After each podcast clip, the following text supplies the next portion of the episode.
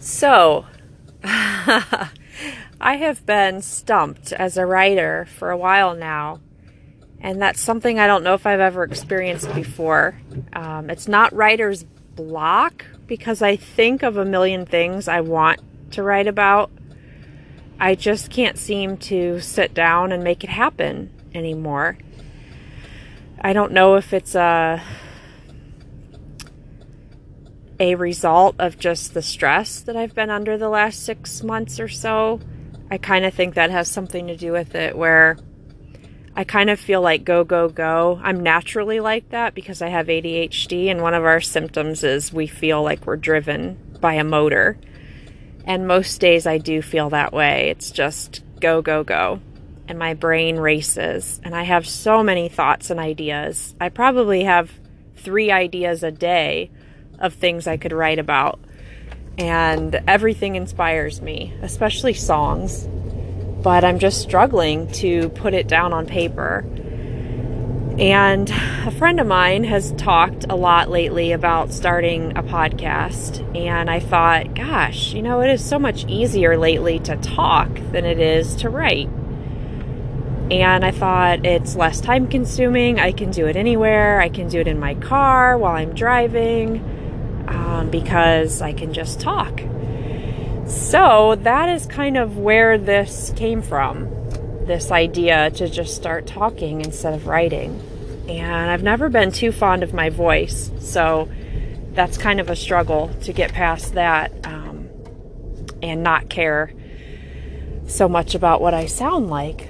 But um, yeah, I'm just really excited to start this and I think to start off, I'm mostly going to be talking about my experiences working in crisis pregnancy ministry for eight years.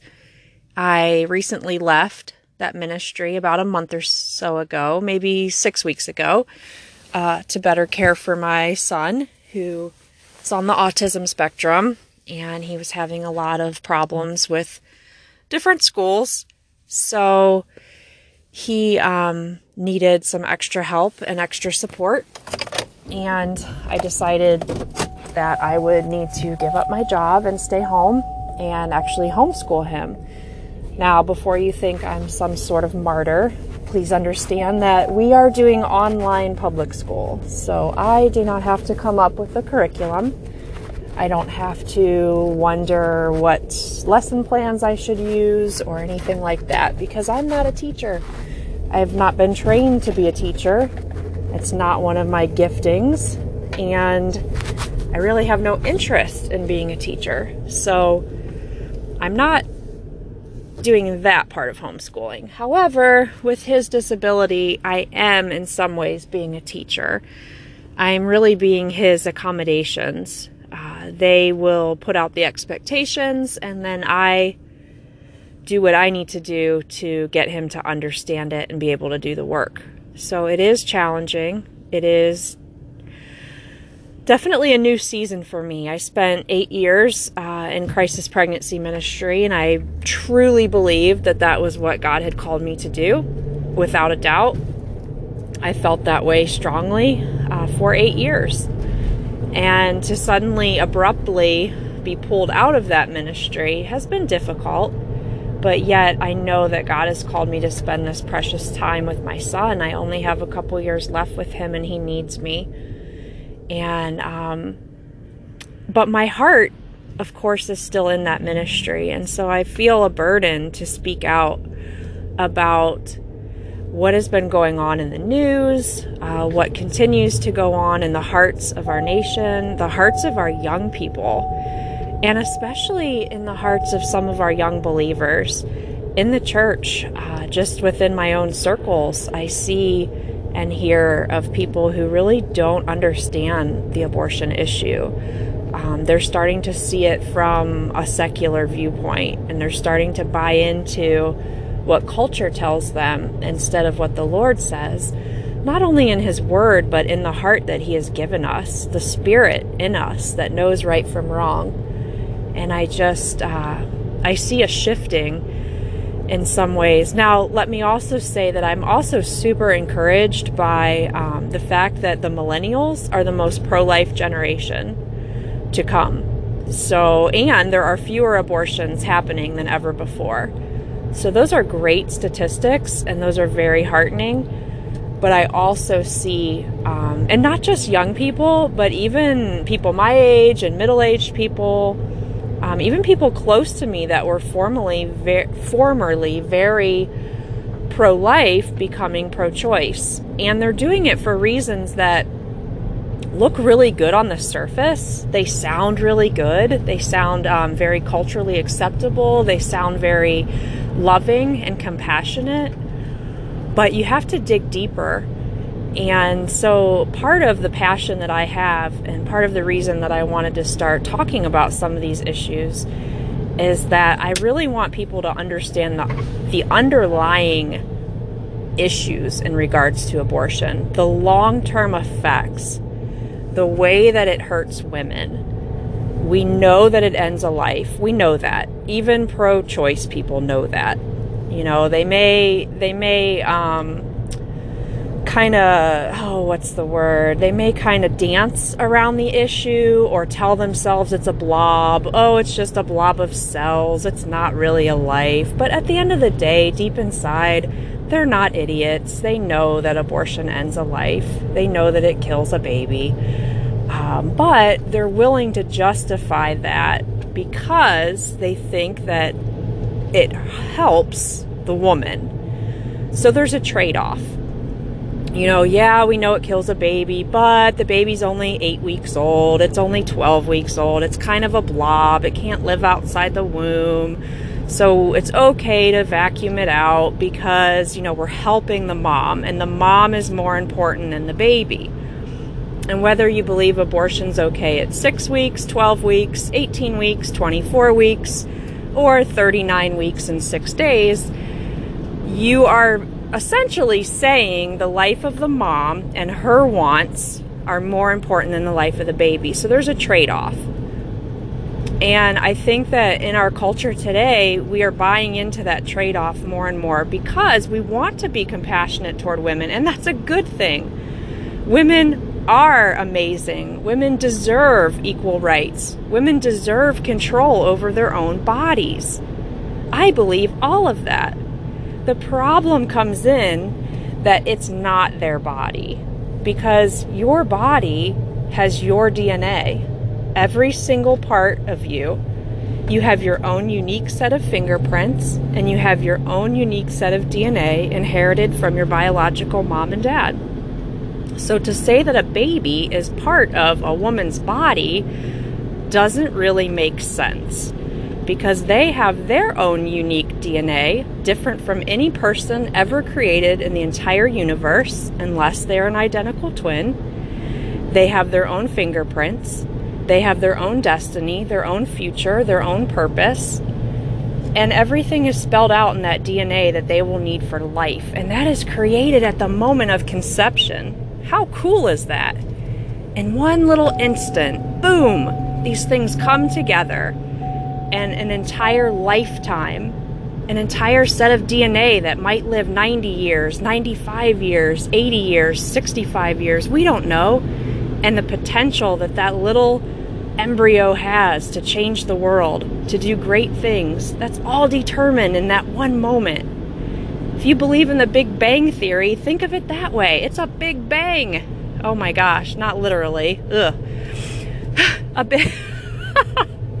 but it's this this moment where this life is created and all of that potential is there and it's so exciting so this this embryo this fetus this baby this human is its own body so we're not talking about a woman's body and a, and a right to choose things for her body i believe in that and a woman has so many choices let's not forget that being pro-life is not anti-choice because I believe in a woman's choice to be abstinent. I believe in a woman's choice to say, you know, I'm not going to have sex right now because I don't want a baby. And there's a good chance that sex creates a baby. So I believe in her choice to say no. And before we start talking about, well, what about all those rape cases? It's just terrible. Yeah, it is terrible, but guess what? Less than 1% of abortion is due to rape. So we can talk about that 1% another time. I'm talking about the 96% of abortions that are because the mom just doesn't want to be pregnant. Okay? So about 3% are due to medical reasons, and about 1% is due to rape. So, for our purposes right now, we're talking about the 96% of abortions that are because mom doesn't want to be pregnant. Mom made a mistake. Okay? So, I believe in her choice to be abstinent. I believe in a woman's choice to use birth control. Now, when I was part of a ministry, we really didn't talk about that because there are many people in the pro life movement that are against any type of birth control, and that's okay, that's their right. I am not one of them. And I can say that now. Woohoo, freedom. I can say that I do believe in using birth control. There are some types of birth control that are not abortifacient. They prevent ovulation. If you are not ovulating, it is impossible to get pregnant because there's no egg. Uh, there's also condoms. There's also spermicide. There's also a combination of all those things. So I do believe that a woman has a right to take birth control. Now, I don't believe in the morning after pill. However, if I had a choice between a woman using the morning after pill or a woman having an abortion, I would choose the morning after pill because of the effects that abortion has on a woman. And that you don't know if you're pregnant or not. So, I'm not saying it's morally right to do that, but I am saying that there would not be the accompanying pain and guilt and devastation that most women feel afterward. So, again, there's a third choice choice not to have sex, choice to use birth control, choice if you screw up to use the morning after pill. Now, there's another choice.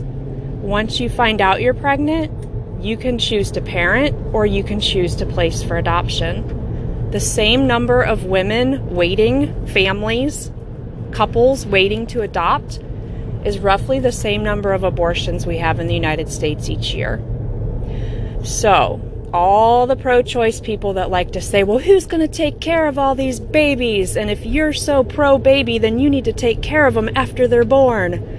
Well, guess what? There's a lot of moms and dads out there desperate for your baby. So that argument kind of goes by the wayside. So again, choices. Now we have four choices, women. We have a lot of choices. And when Roe v. Wade was legalized in 1970, women didn't have all those choices. We didn't have the 3D and 4D ultrasound technology that shows us what's going on in the womb in those early stages. And society really did stigmatize single moms and women who got pregnant outside of marriage. We didn't have WIC. We didn't have um, the housing help that we have now. We didn't have the jobs help. We didn't have the daycare programs that we have now. We didn't have the welfare system it was just in its early early beginnings and that's a that's a different subject for a different day but my point being is society has changed greatly since Roe v. Wade. So to say, well, these women, you know, they have no other choice and they're going to be homeless and destitute and society will reject them and look down on them. Um, we don't really live in that culture anymore. In fact, single motherhood is often glamorized. It's often put on a pedestal of look at how how great these moms are and many of them are great don't get me wrong. But to say that there's there's the same stigmas and the same cultural um, barriers is is ludicrous. It's a different society. You can go to college in your house with a laptop. You can finish high school in your house with a laptop with your baby crying in the next room. Uh, my son does online schooling, and his teacher, his biology teacher, has a baby who is crying while she teaches class. And she comforts him, and it's kind of cool. We hear him cooing and making his little gurgly noises in the background.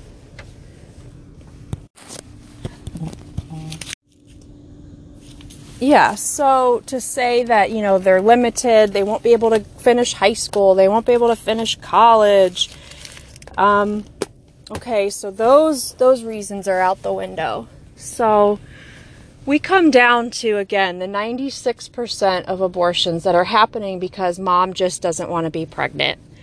And in the 8 years that I counseled women and listened to their reasons why, let me tell you, some of their stories were really hard to hear. Some of them have really tough situations. If anyone comes away from this message thinking, gosh, Marsha doesn't care, Marsha has a really hard heart toward women, it couldn't be further from the truth because these women, so many of them, my heart would break with theirs. But two wrongs don't make a right. And a really tough situation doesn't get easier by making a decision that ends the life of your child and that usually will haunt them. Usually, not always. Some women seem to have one, two, three abortions without much consequence. But over time, even the ones that seem like they have no consequences really do. It just plays out in ways that are really hard to measure we don't have firm, amazing statistics um, for these women. You know, we don't have scientific evidence. We can't develop a hypothesis that every single woman that has an abortion, X, Y, and Z is going to happen to her. Because we're talking about human beings and how complex we are emotionally and spiritually and mentally. We are so complex. So I can't give you hard data but I can give you my own experience as a woman that went through abortion and how it, it hurt my life. I can tell you that I know of other women and I see it in their lives, the insidious ways that it has hurt them, hurt their marriage, uh, led to to alcohol abuse, led to numbing, led to spiritual uh, brokenness, to where um, perhaps at one point in their life they felt close to God, but that is something way in the past. Uh, broken relationships, inability to um, to mother and to mother well, or or the reverse, where you're so overprotective of your kids that you're smothering them. Drug abuse, uh, depression, anxiety. So there are there are long term repercussions and and I saw that of all the things I saw in 8 years, the thing that I saw the most was the long-term devastation that abortion brings, the regret, the guilt, and and then also um, just the inability of the woman to fully realize the impact of abortion in that moment of distress.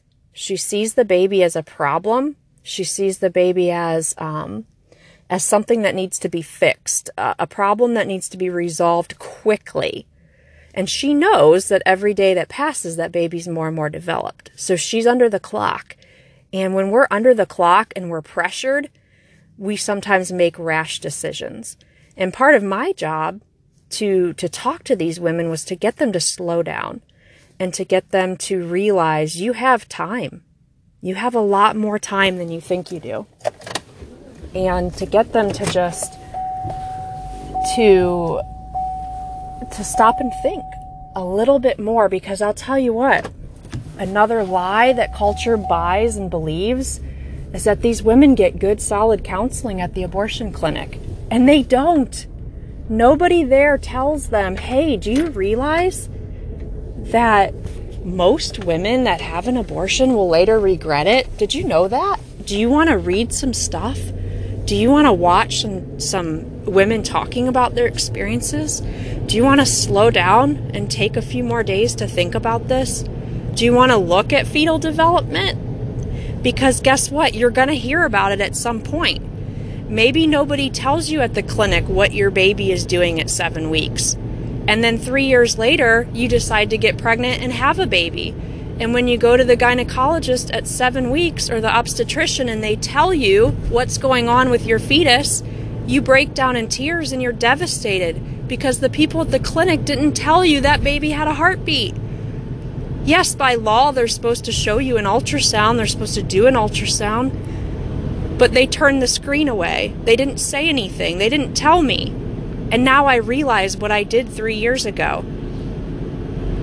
Maybe it's 10 years down the road and you'd had an abortion at 12 weeks and they hadn't told you that baby was pretty much fully developed. Every organ system, fingers, eyes, nose, toes, everything. Just needed time to grow.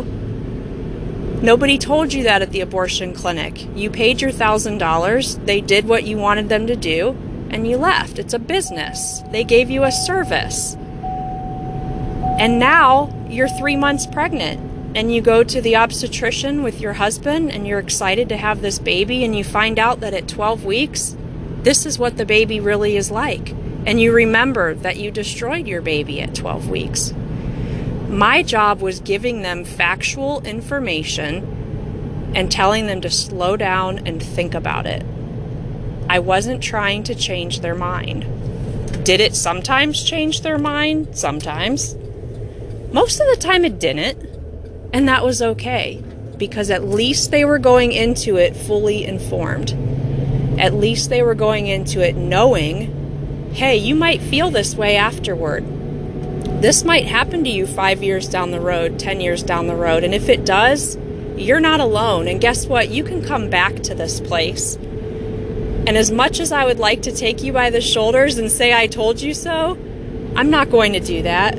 I'm going to love you and I'm going to tell you about the amazing forgiveness and grace that is found in Jesus Christ. And that He died even for that sin, even for this huge, unmentionable sin that we don't talk about as women. Did you know one in four women in the church has had an abortion? What? Not my church? No. No way. That's crazy. All right, let's be like generous and say one in eight. No, that's like that's like eight in a hundred. No way. Yes way. But we don't talk about it. Well, nobody in society really talks about it. But abortion's a good thing, right? I mean, come on, pro choicers, it's good. It's every woman deserves to do it. It's no big deal. It's her body, it's a medical procedure. It's like getting your appendix out. So, why don't people talk about it? I don't know. Because there's shame and there's guilt, and inherently we're embarrassed about it, and we know it's wrong, and we know it's not what a good mom does and we know it's not what our bodies were intended to do. It's not, even from a biological standpoint. Throw the Christianity mumbo jumbo out the window. Biology. What animal species aborts their baby? Mm, none. Now, somebody might say, yeah, but like rabbits eat them when they're born, and you know, there's like conditions aren't good, so they eat their babies. All right, I'll give you that much. But we're not rabbits. And so we think about what we do for years afterward. And it haunts us and it bothers us and it's not good for us. And that's the message that I'm super passionate about. So I might not work in pregnancy ministry anymore, but guess what? I'm not going to shut up about it because it hurts women. Not to mention the baby that's killed, and 50% of those babies would be women, right? Eventually, when they grow up, they're girls, so we're killing girl babies. Um, yeah, it hurts women and it hurts men too. That's a different topic for a different day, but it does hurt men as well. I just see abortion as another way that men control us um, that culture controls us and tells us what to do and what we should do and what's okay. And then we do it and then we're devastated and we're like, hey, culture lied to us. These men that thought it was what we needed to do. My boyfriend told me to go do it. My husband didn't want another baby. So we're listening. So many times we're influenced by men. In fact, a lot of places, or um, I'm sorry, there's a, a specific um, site on the internet, and there's different groups that call abortion the unchoice because over 60% of women that have an abortion don't want to do it. They're being coerced. So, why do we have some legal procedure and why do we say, oh, it's great and it's every woman's right and she should be allowed to do this when 60% of the ones that do it don't even want to? They're feeling pressured and coerced. They're feeling like they have to. That's not a choice. That's somebody else oppressing them, usually a man. Now, I am not a man hater. I'm not a feminist. I'm not all crazy and radical like that. I love my husband, and men, godly men, are the bomb. and we need to listen to them and give them authority and respect them. Um, but come on, get real. Women aren't having a abortions because they want to. They're having them because some loser man isn't going to help them, isn't going to provide for them, isn't going to be the godly man that God designed him to be. He's being a prick. And so they go out and they destroy their baby for a man. And then they're like, oh my gosh, what did I do?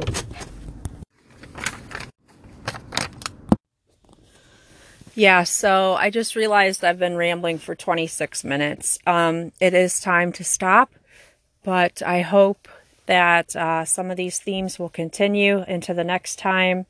I hope to get more specific on a lot of what I've brought out today uh, to give examples, obviously respecting confidentiality, but give examples of clients that I spoke with over the years um, also, talk a lot more about post abortion healing. Um, talk about um, just a lot of the debunk a lot of the arguments from the pro choice side. And I really hope to educate people more, um, believers and non believers, educate more about this issue from someone that has been there, um, not only as a woman that made this choice, but also as a woman who has uh, served women in these tough situations for eight years and just wanting to to put more information out there, more real, tangible examples, real life, uh, real life information, because statistics and opinions will only go so far, and we need to hear hear it from the the streets, so to speak. So I look forward to um, talking more. As you can see, I am a talker. I'm a talker and a writer. But for this season where the writing is just not coming, I'm going to talk. And I hope you'll listen.